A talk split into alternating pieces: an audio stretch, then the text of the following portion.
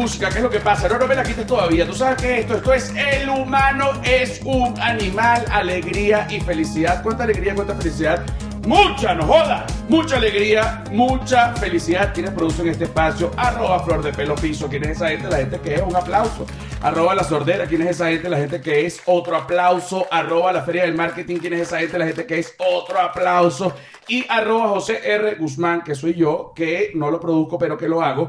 Y me pueden conseguir como arroba José R. Guzmán en todos lados, incluyendo mi canal de Patreon, que antes se llamaba El humano es un animal, ya no, ahora se llama José R. Guzmán, justamente porque no es solo contenido adicional del podcast, sino que es un canal de contenido digital. Quítame esa música infernal, ahí está.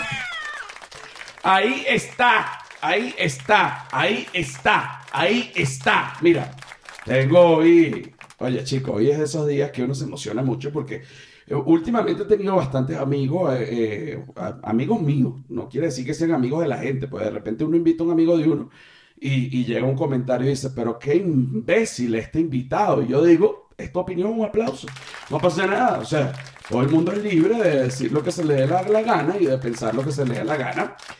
Eh, pero hoy es de estos invitados. Mira, yo lo voy a ir presentando poco a poco. Vamos a ver si ustedes van adivinando.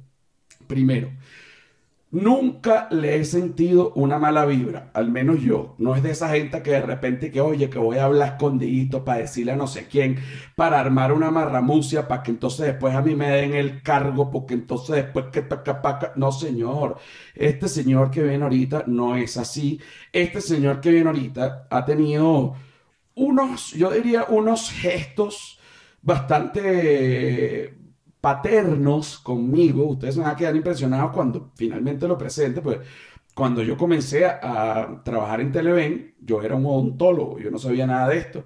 Y la primera vez que me fueron a maquillar, cuando uno trabaja en la televisión, tú te tienes que maquillar, quieras o no, porque las cámaras de la televisión, si no te maquillas, te ves demasiado pálido y se te ve la cara grasosa y te ves realmente terrible. Entonces, maquillarse no es que es un lujo, es que simplemente es una cosa que se tiene que hacer. Y a mí me daba pena, pues yo tenía, era, era un, muchacho que yo sentía que maquillarse era símbolo de debilidad, ¿no?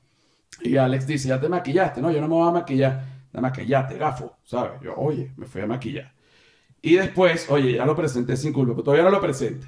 Y entonces después yo grabo el programa y me voy a ir a montar a mi carro y llega esta persona, que ya dije el nombre, pero lo vamos a volver a presentar ahorita, con una toallita húmeda desde lejos, ya casi seca. Y me dice, mira, toma esta toallita húmeda para que no andes maquillado por la vida. Oye, yo dije, qué hombre tan bello. ¡Alex Calve! ¡Venga! Aquí está, papá. Aquí está, papaito. Se llegó, Aquí está, llegó. papaito. Ese se llegó, se llegó es muy tuyo. Nosotros tenemos Ese- muchas cosas, coño. eh. Yo lo sé, yo lo sé. Mira, yo me he dado cuenta que las personas que eh, toman cosas mías sin, sin, sin hate y sin ningún tipo de, este, digamos, de yo llamarlo robo ni nada, más bien para mí es un homenaje. Este, Alex y Jean-Marie tomaron el se llegó, se llegó Se del llegó. domador de- del do- pero no era mío, es el domador de caballos, realmente. Es verdad. Era el Y se llegó, claro. y se llegó. Mira, Se llegó. Quiero hablar contigo de, como tú eres un tipo mayor que yo por un año, por un año nada más, porque yo el 17 de marzo voy a cumplir 39 años. Tú No ya joda. cumpliste, tú cumpliste 40. Yo cumplí 40 en noviembre. Ok, ok, voy detrás de ti, te estoy oliendo los talones. Eh, los 39 en la etapa donde yo voy a entrar, es una etapa donde ya tú los acabas de pasar y me vas a entender, donde uno todavía está en los 30 y donde uno todavía tiene un año más para evadir la sensación de los 40. Ahora te pregunto yo, una vez que cumpliste 40, ¿cómo te sentiste? Coño, mal. Mal, ok, ok. Porque ya uno ya va, ya va pasando, uno vaya dejando, bueno, ya listo, ya voy dejando aquella audiencia, ya la gente me va a empezar a tratar diferente porque tengo 40 años. Sí, No, es raro, es, es raro porque los 40 nuestros no son igual a los 40 del papá de uno que ya tenía tres Malibu comprados, eh, vaina y, y, no sé, y- y una finca, una finca. Claro, chicos, si mi, mi papá a los 40 había matado a tres mendigos a- con sus manos para pagar una hipoteca, ¿sabes? Esos eran, los, esos eran- esos eran los cuentos de los papás de uno. Tu papá a los 40 años se había, había llegado de Portugal a Maracay, que bueno, hay que evaluar a ver qué, llevó a tu papá a Maracay, ¿no? De Madeira a Maracay, sí, de claro. Madeira a Maracay, ¿no? No, no, no sé qué pasó allí en la mente de tu papá para llegar a Maracay, de Madeira a Maracay, pero allí le fue muy bien, montó una papelería. A Alex nunca le faltaron sus cuadernitos, sus lapicitos, sus cositas de colegio. Portamina, ni lapicito, ni cuad, nada. Y tú llamabas a tu papá, papá, pa- tráeme un portamina hoy que, se- que lo perdí. Y él no te decía, exacto, tal cual así. Y él Así te traía mismo. dos. Y él te Así traía dos. En cambio, el pedo de los 41 es que, que, ay, que me voy a comprar un muñequito Funko de Batman. No, bueno, yo, espérate, espérate, espérate. Yo tengo, voy a cumplir 39 y hace nada me compré un carro control remoto. O sea, es que no, maravilla. eh, Una cosa maravillosa. Tú sabes, este, que, tú sabes que, que- Karen, mi esposa, está metida de lleno con este asunto de reencuadres y de vaina. Eso es reparar un poco tu infancia, lo que acabas de hacer. Y nosotros tenemos una carga de toda vaina de que cuando ya tenemos, coño, nuestra vaina, uno va como sacando de aquellos recuerdos. Y dice, ¿por qué tienes tantos zapatos? Bueno, coño, porque mi mamá me compraba dos, uno para el colegio y uno para educación física. Entonces ahora que yo tengo mi plata, me compro 80 zapatos y ese es mi peo. Reparando Exactamente. Te, te voy a decir una cosa que me dijo mi papá. Y esto es algo que yo lo he hablado con muchísima gente dentro del podcast y fuera del podcast. Y tú me vas a entender porque tú vienes de esa escuela también. Siento yo, siento yo, que cuando a los hijos, yo no tengo hijos, yo lo que tengo son un poco de perros en Caracas y perros aquí, y perros en todos los lugares donde yo voy yendo, tengo perros. Perros y perras. Perros y perras, exacto, pero no tengo hijos todavía. Pero siento yo que cuando tú le das todo lo que el hijo pide desde niño y como adolescente, por ejemplo, cuando el niño es, niño, entonces pide los juguetes, tú se lo das, quiere ropa, tú se la das, quiere zapatos, tú se lo das, después el niño crece, papá quiere un carro, tú se lo das, después el niño va a la universidad, papá, que quiero irme para Estados Unidos y tú se lo pagas y todo tú se lo pagas, ese niño es un cretino. Yo, perdóneme, pero es que es un cretino porque ese niño no tiene ni la más mínima idea, esa- ese ya adulto, ya de la universidad, ya, ya, no tiene ni la más mínima idea de cómo hacer su dinero y cómo vivir independientemente de sus padres. Entonces yo cuando me gradué del colegio... Y termina, y termina en lugares horribles, que si en la vaina esta de la, de la ONU que hacen en la universidad, Sí, no, o- o- o- o te- te- te- no, que ahora yo soy instructor de la MUN ya después de los 50 años, coño de tu maldita madre, vale. y que ahora Eso sí, en vo- voluntad popular. Coño, es el peo. Por eso. Eso sí, eso sí. Ese tipo de gente, entre otros, pero ese tipo de gente siempre tiene un inglés bello, porque desde niño los mandaron a Estados Unidos, ¿no? Esa gente que conoció Disney a los 12 años. No, chicos, qué Disney, que nos mandaban a campamentos de golf, de béisbol, a Tampa, a yo no sé dónde. A mí me mandaban para Barquisimeto, mi rey, con un tío que llamó a mi mamá y le dijo, yo veo que José es como afeminado, así como patuleco. Esas fueron las dos palabras que usó. Mándame los dos meses, en los dos meses de vacaciones para que tú veas cómo te lo devuelvo como un hombre. Coño, me devolvieron como un soldado prusiano. Mi tío me dijo, vamos a subir montaña, carajito, que estás mariqueado, vamos a matar gallinas, vamos a comer carne. Desde que, desde que Led dijo esa vaina en su rutina, de que todos nosotros los niños éramos, eh, éramos gay. O sea, todos, todos en una época de, de- de- de ser niños éramos eh, gay porque, bueno, el peo, la vaina, el chorcito, la cosita, la vaina. Eh, ah, yo, yo, yo me, me imagino que mi familia mucha gente pensó, mm, como hasta los 27 años, este carajo. Yo, yo, te, yo te juro que sí, yo te juro que eso eh, tu familia pensó que tú eras gay, no por cómo te vestías de niño, sino por cómo fuiste eh, de los 20 para arriba, porque tu papá es un señor portugués que se fue de Madeira para Maracay, tu mamá señora portuguesa de Madeira para Maracay, y sale este coño de madre con un poco de collares a pintarse el pelo como una marita, discúlpame. Y estoy hablando lo que pensaría un papá en En la aquella época. Exacto, de que coño, porque, pero fíjate bien, yo te, yo te conocía lo- lo- los intríngulis de lo que era eh, trabajar en un abasto y yo sabía que cuando íbamos por el mercado a comprar tomate nuevo, cuando llegabas ahí a la cesta de los tomates, tú tenías que sacar los tomates maduros, los ponías adelante, y los tomates verdes los ponías hacia atrás porque si no se iban a dañar para que la gente comprara y sellara los maduros que ya tenían una semana ahí. Todas esas huevonas, yo te la tuve. Carga de guacal, te la tuve. Todas esas vainas. Te Porque, porque portugués, espérate, portugués, no importa en el país que esté, sabe perfectamente cómo cargar un guacal. Si tú preguntas, ¿cómo las hormigas saben hacer un hormiguero?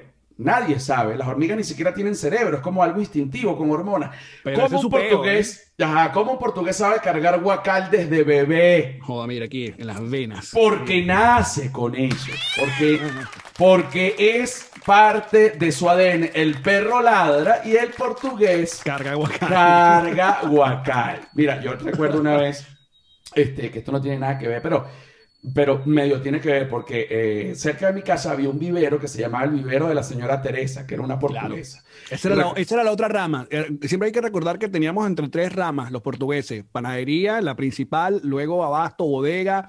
eh, vivero era una, una de las fuertes. Una de las fuertes, pero vamos a, vamos a, a targerizarlo mejor para que la gente entienda, al menos en Venezuela, pero me he dado cuenta que los portugueses hacen lo mismo en todos los países, aquí en México también, ¿eh?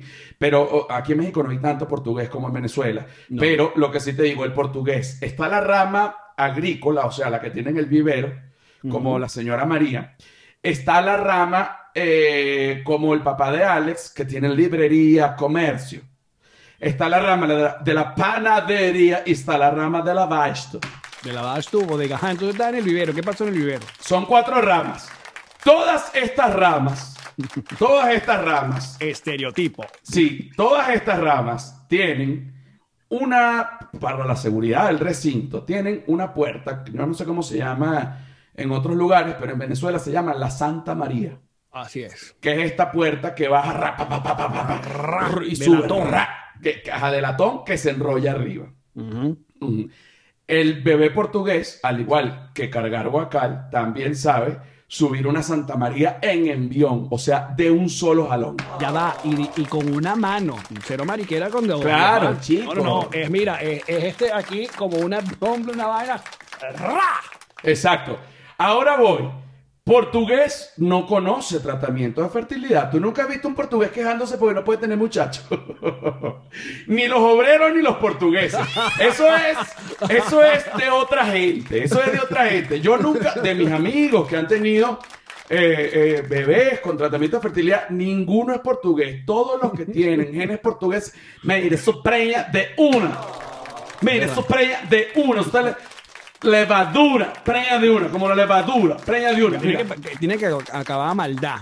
Lo que pasa es que todavía, yo ya dije Karen, yo, Karen, este es el año donde se te daña ese cuerpito, o sea, esos cuadritos que tú tienes, muy, mucho crossfit, pero ya basta, ya, ya listo. Pero es que difiero de ti. Estamos preparados, estamos pero- preparados para el, el, el por tu bebé. Claro, el por. el Aunque lo que pasa es que también Manuel Silo tiene una teoría de que Chatén nos, nos chupó cuando él pasó por su proceso de buscar a, a su primer hijo, a los reporteros nos chupó como esa vaina, porque ninguno tenemos hijos. No, exacto, nos chupó la fertilidad para él poder tener. Exacto, O como, sea, como el guante de Thanos. exacto, nos chupó la fertilidad para él poder tener hijos. Tuvo dos y nosotros Exacto. quedamos secos como una rama. secos, secos. Mira. ninguno. Te voy a decir una cosa. Ahorita acabas de decir, yo le dije a Karen que este año pierde su cuerpo. Difiero de ti, porque tenemos el caso de nuestra ilustre, eh, además, gema, perla, rubí, diamante, brillante venezolano, Sasha Fitness. Es Yo, yo te lo digo, mira, yo soy un tipo, tú me conoces, yo veo muy poco televisión. Yo no soy fan de nadie, no soy fan de banda, no soy fan, o sea, me gustan cosas me, y respeto muchas cosas, pero no soy de repente como puede ser tú que se pone una camisa de, eh, de, de, de, de Metallica, porque fue al Exacto. concierto en, en Miami, y entonces yo eso no, yo no soy ese. Lo hago, yo no, lo hago. No hago, yo me voy a caminar lejos para un peligro, termino preso, o sea, eh, hay- hay- Sí, tú tienes otra vaina, pues. Lo, tu- lo Eh, tuyo son las medias de aguacate, eso sí. Eh, Eso sí las tengo yo. Medias de aguacate tengo yo, de medias de, de cositas, ¿no? Ah, pero con Sacha es otro peo, ¿no? Sasha Fitness, pienso yo, ¿no? Que está como bendita. O sí, sea, yo también creo. o sea, porque yo me he puesto a ver las historias. Primero, te voy a, a- a echar mi cuento con Sasha Fitness cuando yo empecé a verla. Eh, cuando yo comencé a trabajar en la televisión, ella comenzó a ser famosa. Y yo pensé que simplemente era una mujer que estaba divina y ya. Pero luego me di cuenta que no es que es una mujer que está divina y ya, sino que es una mujer que aparenta ser bastante inteligente. Luego veo que no es que aparenta, luego veo que es. que es, ¿no? Astuta. Astuta. Luego yo voy, me va cambiando la percepción de Sasha Fitness y digo, Sasha Fitness no es ninguna modelo y ya, o alguien que hace ejercicio y ya. Sasha Fitness está clarísima en donde está parada. Ha tenido dos niñas bellas y ella está más divina que nunca. Y ahorita No, va a tener otro bebé y va a estar más divina que nunca. Y no solo eso, sino que me pongo a ver las historias y digo, Sasha Fitness se para, lleva a sus niñas al colegio, hace la comida, el desayuno, hace el almuerzo, hace ejercicio, trabaja, o sea, ella hace todo lo que hace una ama de casa, siendo Sasha Fitness cuando las amas de casa dicen, yo no puedo tener el cuerpo que quiero tener Estoy mamada. porque estoy ser ama de casa no me lo permite. Así que yo te voy a decir una vaina, Sasha Fitness es nuestra Obama. ¿Te parece eso? Si tú Mira, tú sabes, escucha, escúchate cuento. Tú sabes que la primera entrevista que se le hace a Sasha Fitness en un medio a nivel nacional, eh, se la hacemos Verónica y yo en Apaga la Tele. Porque Verónica, eh, como buena maracucha, entre maracucha, bueno, en su, en, Verónica en su lucha también de, de- de lograr un cuerpo eh, digno, me empieza a hablar en el programa que, que, bueno, que está siguiendo los datos de esta, una mujer que aparece en Twitter con arroba Sasha Fitness. Aparte, mira, lo, lo- lo- Sasha dijo, no, Sasha Bar- arroba Sasha Barbosa, no, arroba Sasha Fitness, huevones. Y Así se puso mismo. su apellido Fitness. Bueno, y su hija se se la- llama Luna Fitness y... Exacto, y todo el mundo ya Fitness. fitness. Eh, Andy Fitness Todo el es el ya. esposo. Andy de Fitness. De bola. Sí. Exacto.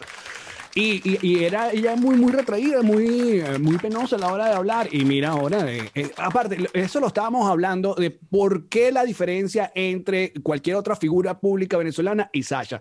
Y yo creo que tiene esos tres elementos. Primero, que es eh, eh, bellísima, o sea, súper guapa, es muy simpática, que nunca ha estado metido en polémicas chimbas ni niches, ¿no? Eh, ha, ha manejado como todo con clase, pero luego tiene ese, esa escarcha maracucha, marico, que el que, coño, la escarcha maracucha te da un otro nivel. Entonces, coño, es como la combinación perfecta. Y he notado algo para la reflexión de nosotros dos y de, y de todos los que estamos en los medios.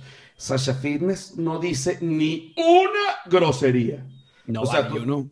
Tú no ves ella diciendo, a pesar de que es maracucha, porque los maracuchos necesitan las groserías para no convulsionar. O sea, si tú ves a un maracucho ya mayor de 35 años que no dice una grosería, cada 10 minutos él muere. Eh, eh, eh, O sea, exacto. pa- pasa por primero da un stroke, una cosa, una vaina. Y Recordemos que el bebé maracucho llora. ¡Verga! ¡Verga! ¡Verga! ¡Verga! ¡Verga! ¡Maldición! ¡Maldición! ¡Maldición! Hasta que le metes el tetero, papi. Un tetero, no, cual- cualquier tetero. Un tetero marrón. Un tetero de mayonesa, chico. Entonces, pero Sasha Fitness no dice ni una no, grosería. mucha clase. Es, es, es que es muy elegante, es mucha clase. Y creo que todos los venezolanos deberíamos aprender de ella, incluyendo Edgar Ramírez. ¿Te parece ese? No, me, claro. que Oye, ten cuidado, ten cuidado. Tú sabes que, tú sabes que yo hice Estás una... metiendo con símbolos patrios y cuando saca la gente, coño, tú, tú Sí, tienes sí, ya- sí. Coño, mira, a ver, ¿cuáles de las cosas que tú has trabajado en el humor es donde la gente más se in- indigna? Cuando tú te metes con eh, personas o haces chistes de per- personas con cierta eh, eh, diferencia en, en su cuerpo, color o los símbolos patrios, porque tu rutina eh, muy famosa de Simón Bolívar eh, le- levantó pasiones en aquel momento. Le- levantó pasiones y sigue levantando pasiones a la gente que la que, ve. pero, pero Bolívar no tenía el pie chiquito. Coño, que tenía el pie chiquito. nosotros fuimos a la casa natal. Pero espérate un momento, que te lo cuento aquí. Cuando yo era niño, voy a la casa natal de Simón Bolívar y estas son, el uniforme de Bolívar es un uniforme como de un niño. Y estas son las botas, unas boticas así chiquitas, ¿no? Una botica como de un niño, ¿no? Yo veo mis zapatos y digo, es como de mi tamaño. Yo era un niño, yo tenía como 10 años. Entonces, siempre te decían que Bolívar, uno tenía la idea de que Bolívar tenía una voz como si la naturaleza se opone, lucharemos contra ella y la venceremos, Diosdado. Oye, porque Pero ¿será que los historiadores nos están ocultando algo? ¿Por qué, por qué no podemos es asumir que chiquito, Bolívar tenía Bolívar. enanismo? Pero Sufría espérate, enanismo. No, no tenía enanismo, pero era bajito.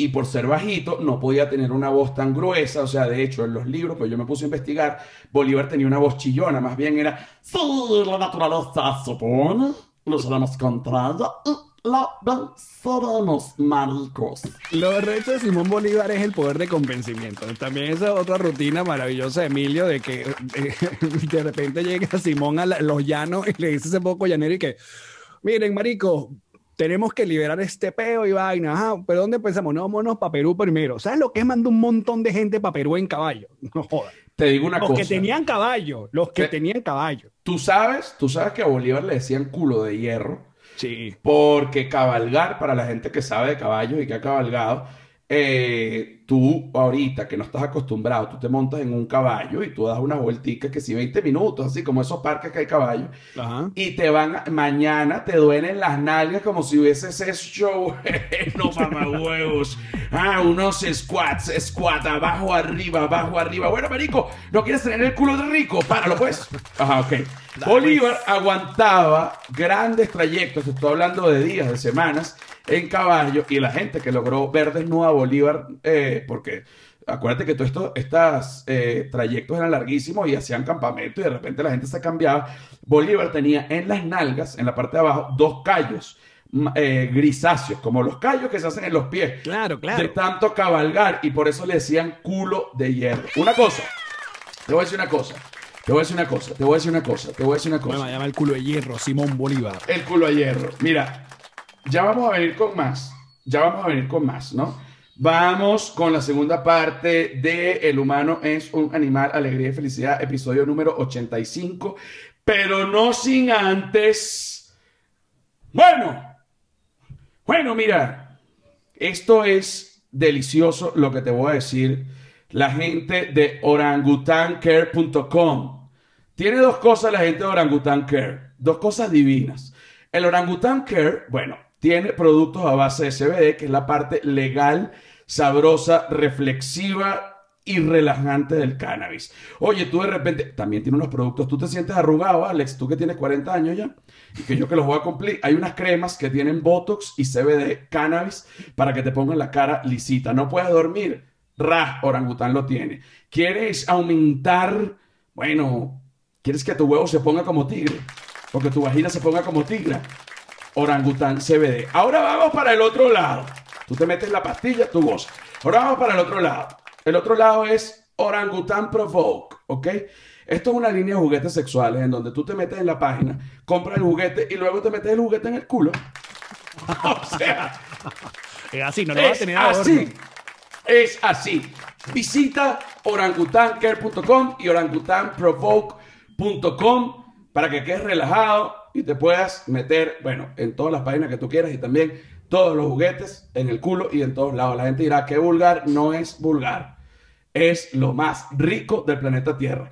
Hay gente que dice, los juguetes sexuales no son de Dios. ¿Qué coño de madre tiene que ver Dios con tirar? Vale, tirar no es ni de Dios ni del diablo. Tirar es de orangután. Provoke. No. ¡Señores!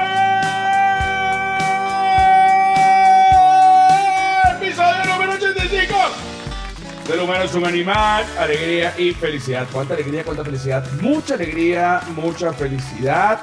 Whiplash Agency. ¿Quién es Whiplash Agency? Porque yo pego ese grito como un degenerado. Porque la gente de Whiplash Agency, bueno, primero a mí me ayudó muchísimo porque me diseñó mi página web. Ustedes se pueden meter en joserafalguzman.com y la ven.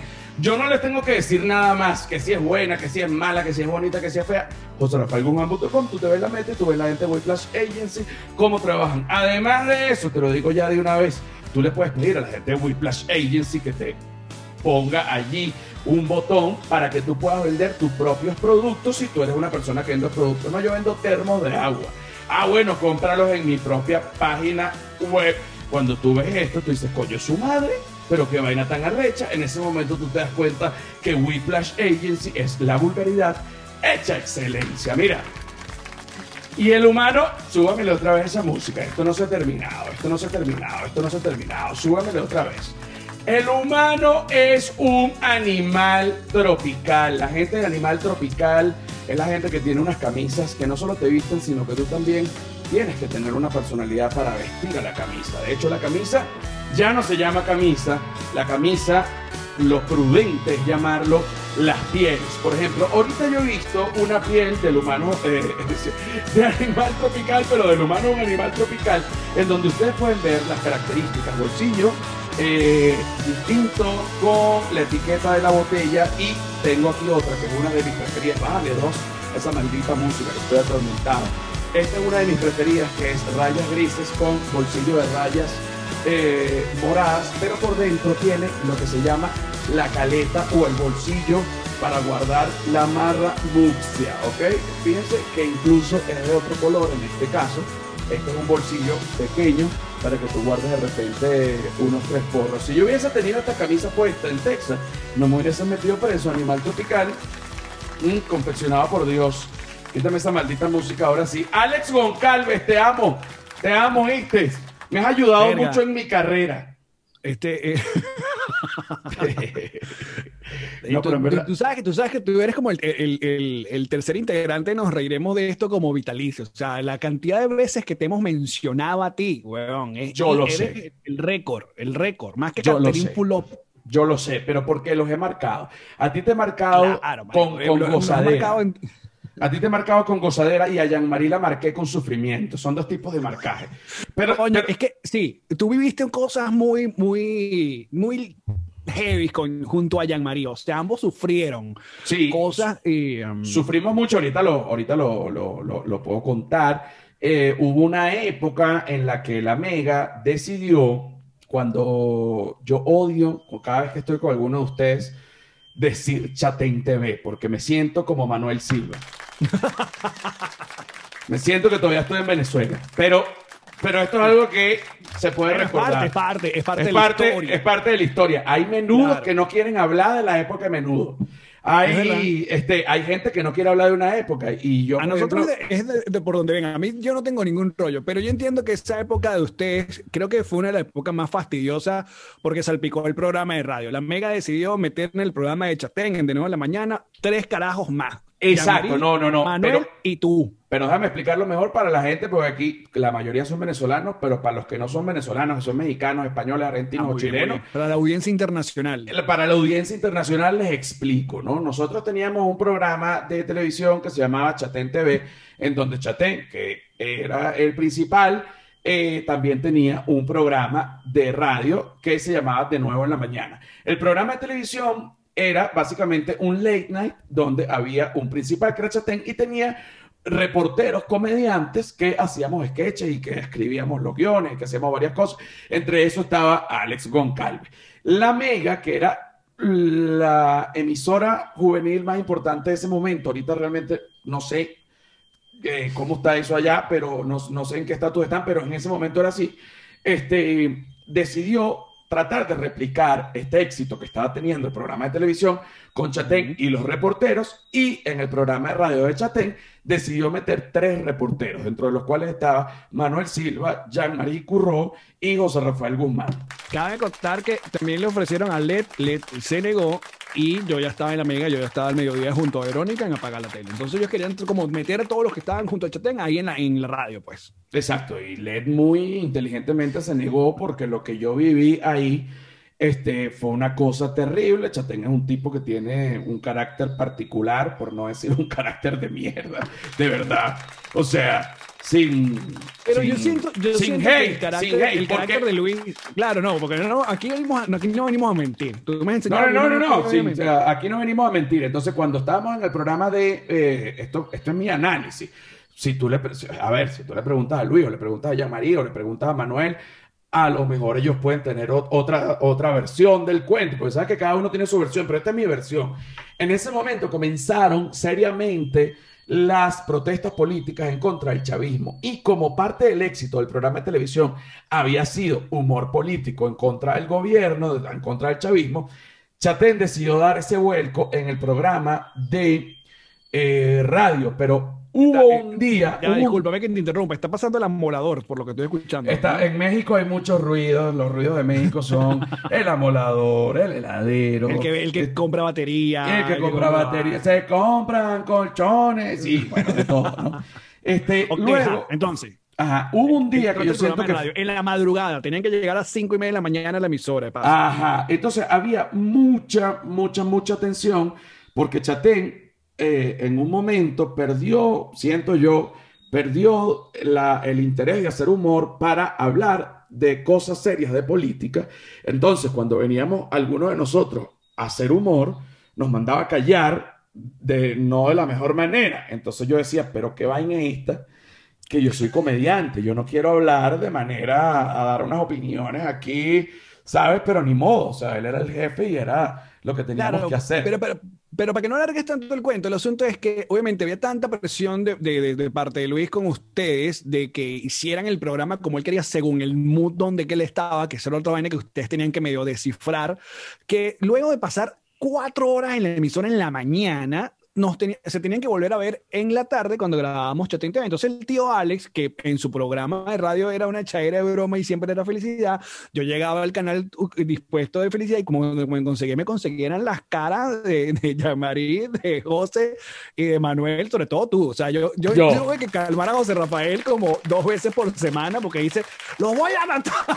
Yo sufrí mucho, o sea, yo, yo sufrí mucho, mucho, no en el programa de televisión, pero sufrí mucho en el programa de radio, pues siento que allí se cometieron las máximas injusticias del planeta Tierra. Y gracias a que la soporté, luego llegó Calma Pueblo y sobre todo porque Alex se fue a Panamá, señores. Se fue a Panamá a vivir. Mira, pero me dijeron. tú sabes que hay mucha gente que me pregunta, de repente me toca el tema y dices, coño, justamente cuando te fuiste es que hacen los cambios de horario y Calma Pueblo explota, porque Calma Pueblo arranca es cuando piden que a Manuel, que lo sacan de ese peo desde la mañana, que entre con nosotros y yo, coño, yo feliz porque aparte yo ya giraba con Manuel con todo respeto y, Manuel es un carajo de los más graciosos, yo 20. Entonces nos piden que cambiemos el nombre, hagamos un rebrand, una cosa y eh, se nos ocurrió hacer Calma Pueblo. Entonces, pero yo ya sabía arrancando enero que yo en un momento del año yo me iba a ir.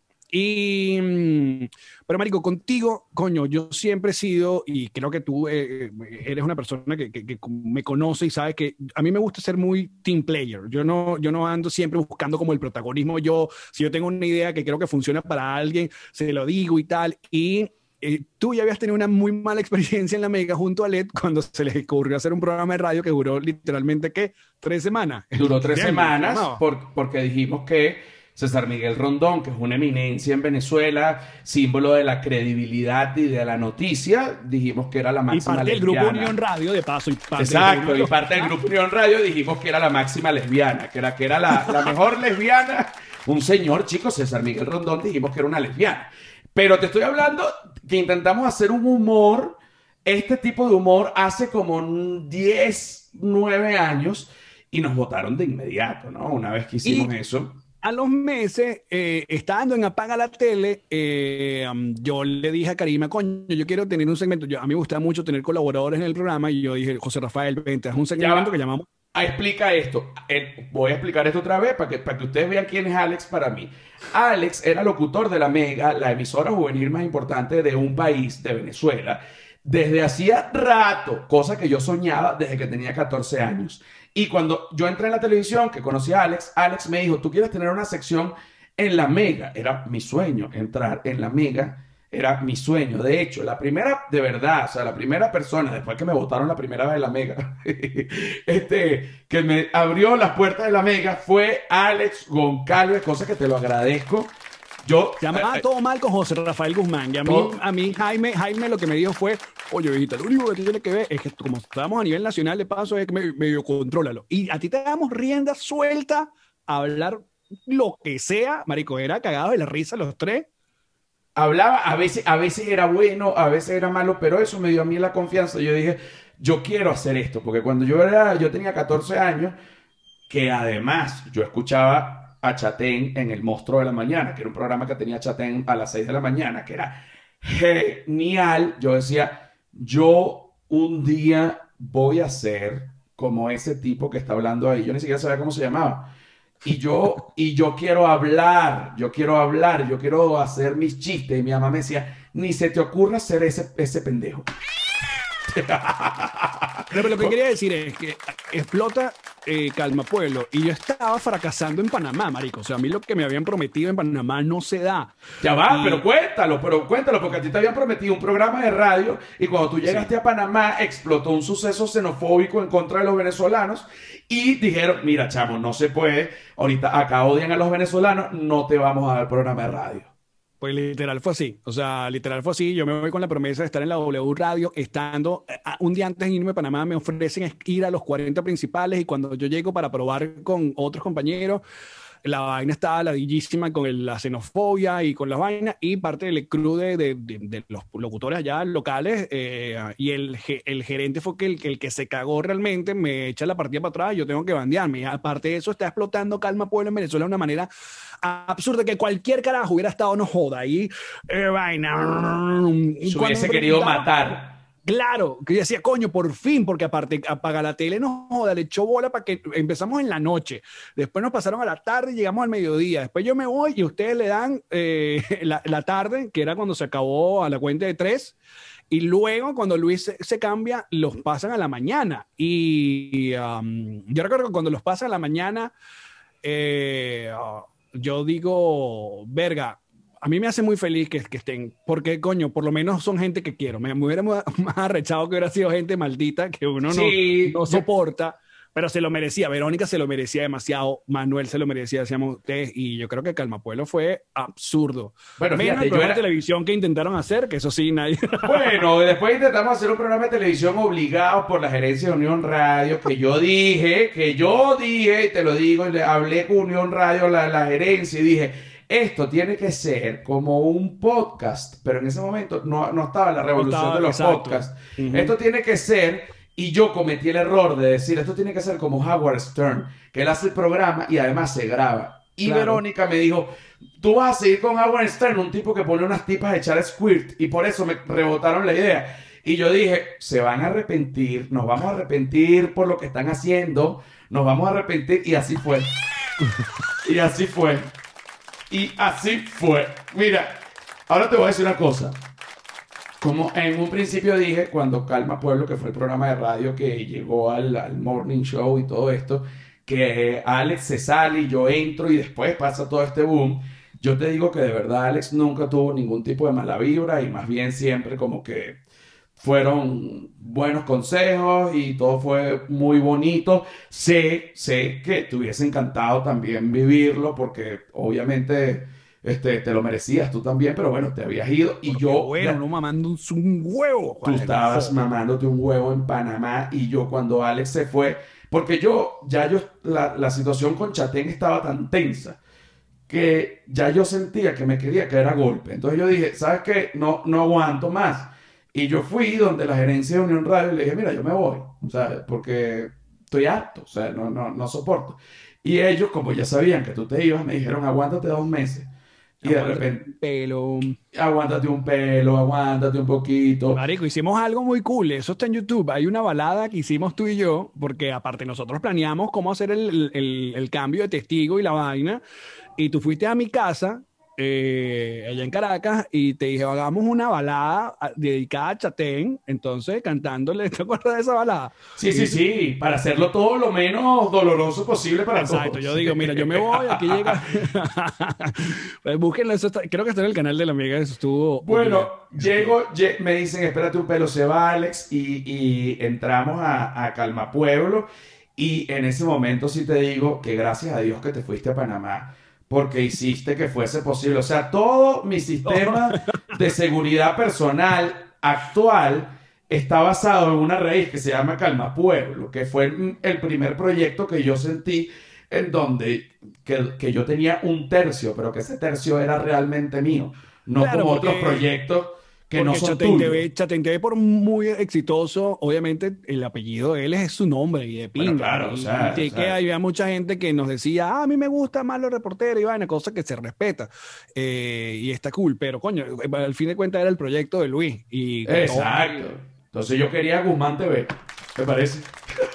Guzmán TV es increíble. Mira, Guzmán TV, quiero hablar rápido contigo una cosa sobre el matrimonio, ¿no?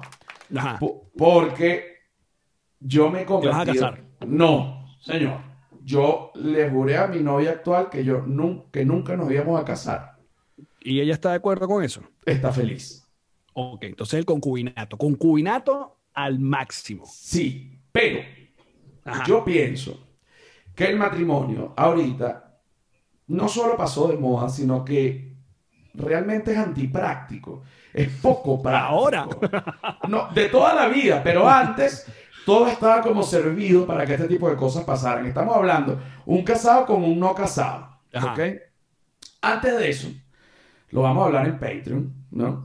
Vamos Ok, a a me Patreon. gusta. Me gusta irnos para Patreon. Ok, pero, pero, pero antes, para dejarles esta gente, un regalo a la gente de YouTube, ponme, una vez Alex me fue a entrevistar a Miami hace añales. Yo todavía ni siquiera me había ido a Venezuela, pero estaba por irme. Y pensaba que tenía que ser de una manera. a ver, a ver, ponlo, ponlo, ponlo ahí. Y esta Exacto, le voy a decir algo. Yo estaba, ah, a mí me dieron para hacer un, un canal de YouTube con contenido y me contratan para hacer como el, el que arme toda la vaina y me piden que haga un programa. Entonces yo me inventé eh, el Alex to Go, que era como un late night donde yo me llevaba toda la vaina donde estuviera el invitado. El segundo invitado fue José Rafael Guzmán y este bicho estaba de paso en Miami cuando me dice, no, me estoy quedando una ex novia que tenías mi tú. exnovia. Y me dice, pero no podemos usar la casa. Y literalmente grabamos en la casita donde meten los potes de basura, el container de basura, En el basurero y fue. que estaba muy limpio, estaba muy limpio. Estaba muy limpio, como siempre estaba muy Pero limpio. armamos la mesa como justo debajo del bajante que en cualquier momento nos podía haber caído una bolsa de basura. Me hubiese encantado, pero no pasó, no llegó a pasar. Pero estuvo, Era un pero- gran momento televisivo. Exacto. José Rafael venía, eh, esto es muy cercano, el cierre de, de, de Calma Pueblo, eh, y creo que fue la primera vez que hablaste del tema, pero también tú venías como un cambio radical sobre cómo te ibas a, a trabajar en las redes sociales, que creo yo que, y tú mismo me lo acabas de decir antes de comenzar, que de esta entrevista y de esto que vamos a escuchar, eh, es como se empezó a llevar toda tu carrera. De este fue el momento, o sea, esta entrevista, porque yo lo tenía en la cabeza, pero hasta que tú no lo hablas, no lo concientizas. Y una vez que tú me hiciste esa entrevista, que tú eres muy bueno haciendo entrevistas y llevando a la gente a lugares donde de verdad, bueno, se les moja el culo. Ah, bueno, qué rico, disculpa la vulgaridad, mi rey bello, pero es que, bueno, me metí un poquito de periquito medicinal, disculpa. Ok. Ajá, pero quiero aclarar que la gente va a decir, ¿y dónde puedo ver? No, lamentablemente los tarados que tenían el canal me terminaron despidiendo y borraron todo el contenido. Entonces nada más tengo este que era un clip que era que usábamos eh, de promoción. Pero acá está como, el- este es el- el- lo, lo que estaba en el huesito, pues. Exacto. Esto, a partir de este momento, soy yo hoy en día. Escucha, ya, voy. manera para gustarle a la gente y me di cuenta que mientras Del comienzo, arriba, voy. Ajá, arriba, arriba. antes pensaba que tenía que ser de una manera para gustarle a la gente y me di cuenta que mientras soy más yo, más gente me va a odiar, pero más gente me va a querer. También pasa en las redes sociales, cuando tú ves que los followers se van radicalizando, pues duelen los que se van, pero los que se quedan son tuyos para siempre. y cada vez que apretas, los que se quedan son tuyos y los que se quedan son tuyos. Y cada vez aprieto y los voy a llevar al máximo para que los que se queden sean un batallón de coños de madre que estén conmigo y que no me dejen morir de hambre jamás. ¡Jamás! Jamás, no joda, ahora para Patreon, este es el momento. Este es el momento. De, esta, de este momento fue que salió el batallón de coño de madre o No el joda. batallón de degenerados. Que después le tuve que cambiar el coño de madre porque la gente que llegaba nueva decía bienvenido al batallón de coño de madre. Y la gente dice, bueno, pero qué vaina es esto. Entonces, después, después más, un poquito más adelante, apretaré también esa tuerca. Pero por ahora, Muy que bien. sea el batallón de degenerados. Bueno, nos vemos en Patreon, mamahuevos.